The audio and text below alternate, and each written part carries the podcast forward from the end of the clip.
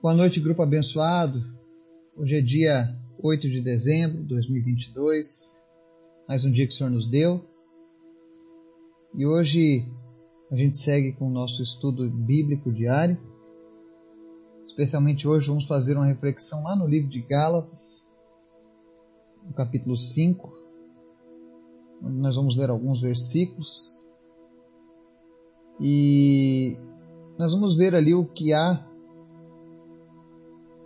de semelhança e de, e de discordância entre os extremos aos cristãos da Galácia e muito provavelmente isso se aplica aos cristãos de hoje em dia também. Afinal, a palavra é viva, não é verdade?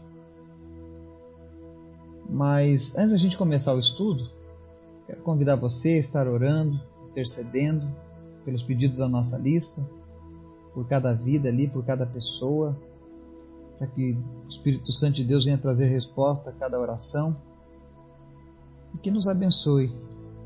Abençoe a nossa nação, em nome de Jesus. Vamos orar? Obrigado, Senhor, por mais um dia onde nós experimentamos da tua graça, do teu cuidado com as nossas vidas. Obrigado, Jesus, porque um dia o Senhor nos resgatou, porque um dia o Senhor nos trouxe esperança. Obrigado, Senhor, pela salvação. Visita cada pessoa que está nos ouvindo agora, Senhor, abençoando essa pessoa, suprindo ela em todas as suas necessidades, sejam elas quais forem. Afinal, o Senhor é o Deus que pode todas as coisas. Visita cada pessoa, cada família, cada negócio, e manifesta, Deus, a tua presença em nome de Jesus. Perdoa, Deus, as nossas falhas, aquilo que nós fizemos que te desagradou, mas nos conserva sempre teus. Eu te apresento em especial hoje a saúde da Josephine Kagabo, lá de Uganda. Peço que o Senhor visite ela nesse momento, tire toda a dor que ela está sentindo. E se houve, meu Deus, a ruptura de algum osso, alguma fratura, algum tendão que foi rompido. Em nome de Jesus, nós oramos agora para que seja restaurada e que toda dor cesse, no nome de Jesus. Opera a tua cura, opera o teu milagre. Opera a tua cura e o teu milagre, Deus, em cada pessoa que tem depositado em ti a esperança. Eu oro em específico pela vida do Marcelo, pela vida da Marcilane, pela vida do Jossandro e de tantos outros, Pai, que esperam no Senhor por um milagre. Nada é impossível para ti, Jesus. Por isso, nós te louvamos e te agradecemos porque nós cremos, Pai, no teu poder e na tua cura. Mas também queremos te pedir algo, Pai. Fala conosco através da tua palavra e nos ensina nós queremos te ouvir, Pai. Em nome de Jesus. Amém. Texto de hoje, nós vamos falar um pouco sobre liberalidade e escravidão. E para isso nós vamos ler Gálatas no capítulo 5. A verdade é que o mundo tem essa dualidade hoje. Tem aqueles que são liberais demais e tem aqueles que são religiosos mas o liberal se torna escravo do pecado e o religioso extremista se torna escravo da religião. E foi por isso que Paulo nos ensina nessa carta ao povo da Galácia. E ele diz o seguinte, do verso 1 ao 3 e depois no 13: Foi para a liberdade que Cristo nos libertou. Portanto, permaneçam firmes e não se deixem submeter novamente a um jugo de escravidão. Ouçam bem o que eu, Paulo, tenho a dizer. Caso se deixem circuncidar, Cristo de nada lhes servirá. De novo declara a todo homem que se deixar que se deixa circuncidar, que ele está obrigado a cumprir toda a lei. Irmãos, vocês foram chamados para a liberdade, mas não usem a liberdade para dar ocasião à vontade da carne. Ao contrário, sirvam uns aos outros mediante o amor. Amém? Aqui nós vemos o apóstolo Paulo defendendo mais uma vez a pureza do entendimento da palavra de Deus, defendendo a liberdade que nós temos em Cristo. E ele começa essa carta dizendo no capítulo 5: Foi para a liberdade que Cristo nos libertou. Essa palavra é para todo cristão. Eu e você fomos chamados para a liberdade. Eu lembro que antes da minha conversão, o conceito que eu tinha de ser cristão, especialmente o evangelho, era alguém que era subalterno a uma religião, que não tinha mais vida, que não tinha mais alegria, que tudo era proibido. Era uma vida cinza, sem sabor. Essa era a visão que eu tinha. Porque, infelizmente, alguns modelos dos quais eu estava olhando eram aqueles modelos que estavam no extremo da religiosidade. E por conta disso eu criei um, na época uma, uma certa repulsa por isso. Eu não gostava. Eu dizia, eu não quero ser isso. E ainda continuo dizendo que eu não quero ser isso. e já vou explicar o porquê. Porque Jesus ele nos chamou para a liberdade. Na verdade, liberdade nós temos quando a gente tem Cristo em nossas vidas. Porque daí nós não somos mais dominados pela nossa carne. É por isso que Paulo diz: foi para a liberdade que Cristo nos libertou. As pessoas que estão lá no mundo, eles pensam que liberdade é você fazer o que quiser, amar quantas pessoas você quiser, usar drogas da maneira que você quiser, o tempo que você quiser. Isso é liberdade. Mas a verdadeira liberdade só existe em Cristo. Porque aí sim, eu não tenho mais a minha carne atrapalhando, o pecado me dizendo o que eu devo fazer. E aí ele segue: portanto, permaneçam firmes e não se deixem submeter novamente a um jugo de escravidão. Então Paulo ele diz: olha, fomos chamados para ser livres, então fiquem firmes, não se submetam a um jugo de escravidão. E aí ele vai dar dois exemplos de jugo de escravidão ao qual o cristão pode acabar se envolvendo. No verso 2 ele fala do primeiro, ele diz assim: Ouçam bem o que eu, Paulo, tenho a dizer. Caso, de, caso se deixem circuncidar, Cristo de nada lhes servirá. De novo declara todo homem que se deixa circuncidar que ele está obrigado a cumprir toda a lei. Amém? Então Paulo está dizendo assim: olha, fiquem firmes e não sejam escravos de ninguém não se submetam a um jugo de escravidão. E aí ele começa falando sobre uma escravidão que era comum na época dele, que era a escravidão do judaísmo. Na época do apóstolo Paulo, existia uma tendência entre o povo cristão de que para você ser salvo de fato, você precisava guardar as leis judaicas. Inclusive lá no livro de Atos você vai ver um concílio onde Paulo dá uma dura em Pedro e em alguns outros apóstolos, porque eles estavam querendo fazer uma mistura do judaísmo com a nova vida em Cristo. E não pode. Por que, que não pode? Porque Cristo é, é suficientemente poderoso para nos perdoar e nós não precisamos de mais nada, nenhum subterfúgio, para que a gente possa ser salvo. Às vezes alguma religião diz assim: não, para você ser salvo você tem que fazer boas obras. Mentira! Para você ser salvo você precisa viver somente com Jesus. Quando eu estudava teologia, a gente falava em hoje é chamado de religiões comparadas, né? Porque politicamente é o politicamente correto, né? Entrando no meio acadêmico. Mas na minha época chamava-se seitas e heresias essa matéria que estudava sobre as seitas. E o que caracterizava uma seita na visão bíblica? Tudo aquilo que necessita de algo além de Jesus para que você seja salvo. Na visão bíblica, isso é considerado uma seita. Então, por exemplo, os judeus da época de Paulo chegaram na igreja da Galácia e começaram a ensinar que para eles serem salvos eles precisavam se circuncidar. Mas espera aí, eles não eram judeus mais. O judaísmo já tinha acabado. Jesus já tinha cumprido o judaísmo. Agora é uma nova aliança, mas eles estavam querendo insistir em manter a velha aliança. É como algumas pessoas, por exemplo, que insistem, por exemplo, em guardar o sábado. Se você não guardar o sábado, você vai para o inferno. Não. Eu vou para o inferno se eu não tiver um arrependimento e uma vida com Jesus. Não é por conta de eu não guardar o sábado, não é por conta de eu fazer ou não a circuncisão. A verdade é que você não precisa de nenhum outro tipo de auxílio se você tem Jesus. E Paulo deixa isso bem claro. Porque aquela igreja lá da Galácia estava sofrendo com isso, as pessoas estavam confusas. E aí ele, ele diz: Olha, se vocês se deixarem circuncidar, Cristo de nada lhes servirá.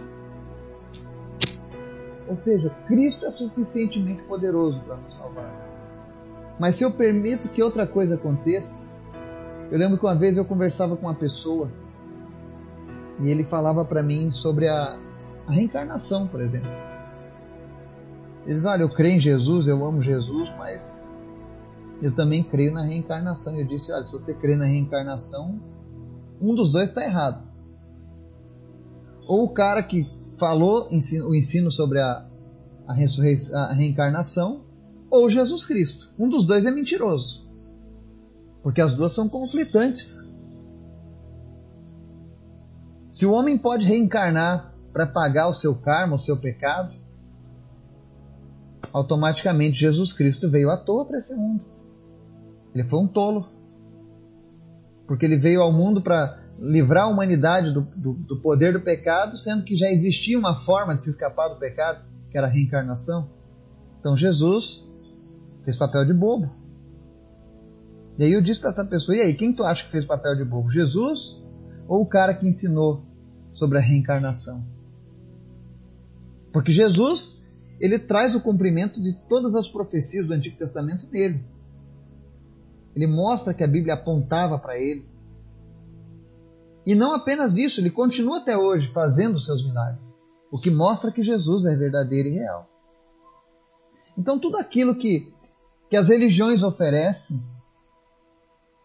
além de Jesus, são coisas que vão te isolar da sua salvação. Porque Paulo diz assim: ó, caso se deixem circuncidar, Cristo de nada lhe servirá. Ou seja, se eu tentar abraçar a Cristo e abraçar a circuncisão, ou abraçar guardar um dia, ou abraçar a, a uma, uma nova doutrina, eu estou deixando Cristo de lado.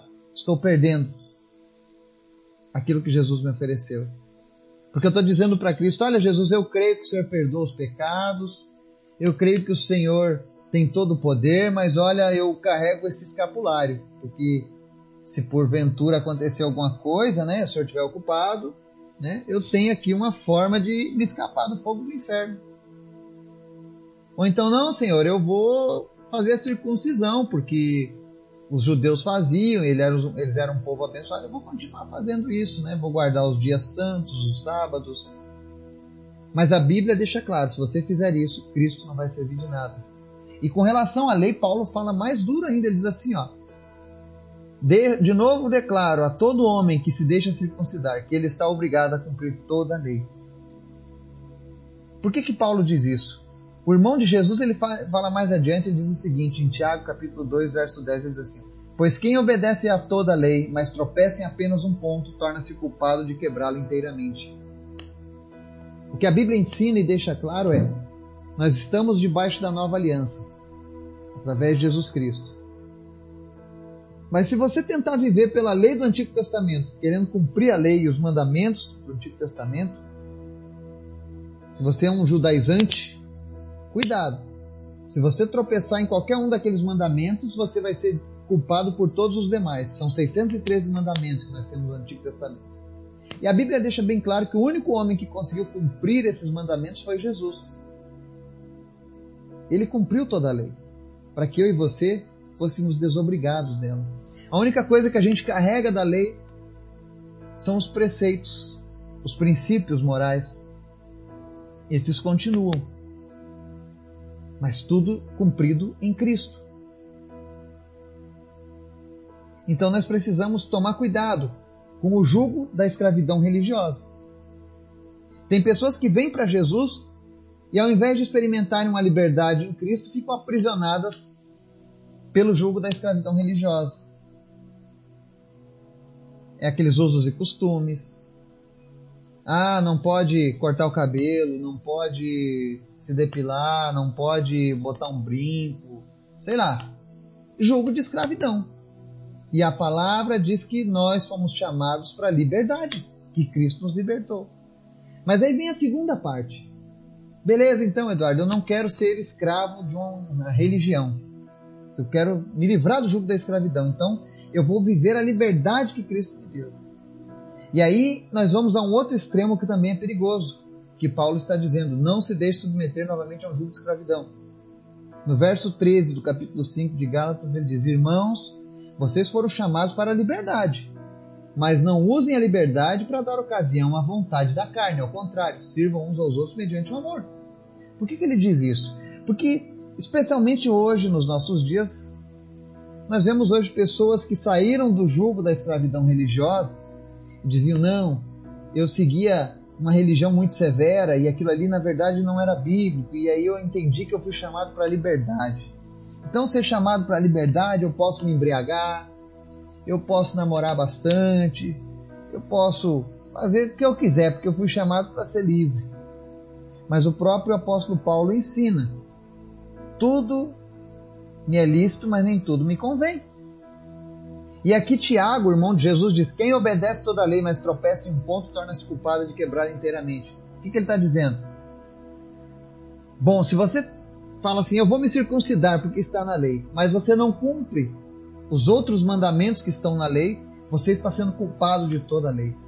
Em algumas versões diz que você será maldito. Ah, mas é, eu guardo o sábado. Beleza. Mas se você guarda o sábado porque alguém te mandou guardar e não porque Deus mandou você guardar, que é o que acontece com muitas pessoas, e você falhar em guardar os outros mandamentos, você vai ser maldito. Isso não é o Eduardo quem está dizendo. Foi Tiago, inspirado pelo Espírito Santo. É por isso que nós temos que tomar muito cuidado com a lei dos homens. Existem pessoas que, assim como eu era no passado, elas não querem se envolver com a obra do Senhor, não querem participar de uma congregação onde se ajuntam os santos de Deus, povo de Deus, porque elas, infelizmente, carregam na sua mente a imagem errada, deixada por essas pessoas que estão debaixo do jugo da escravidão religiosa.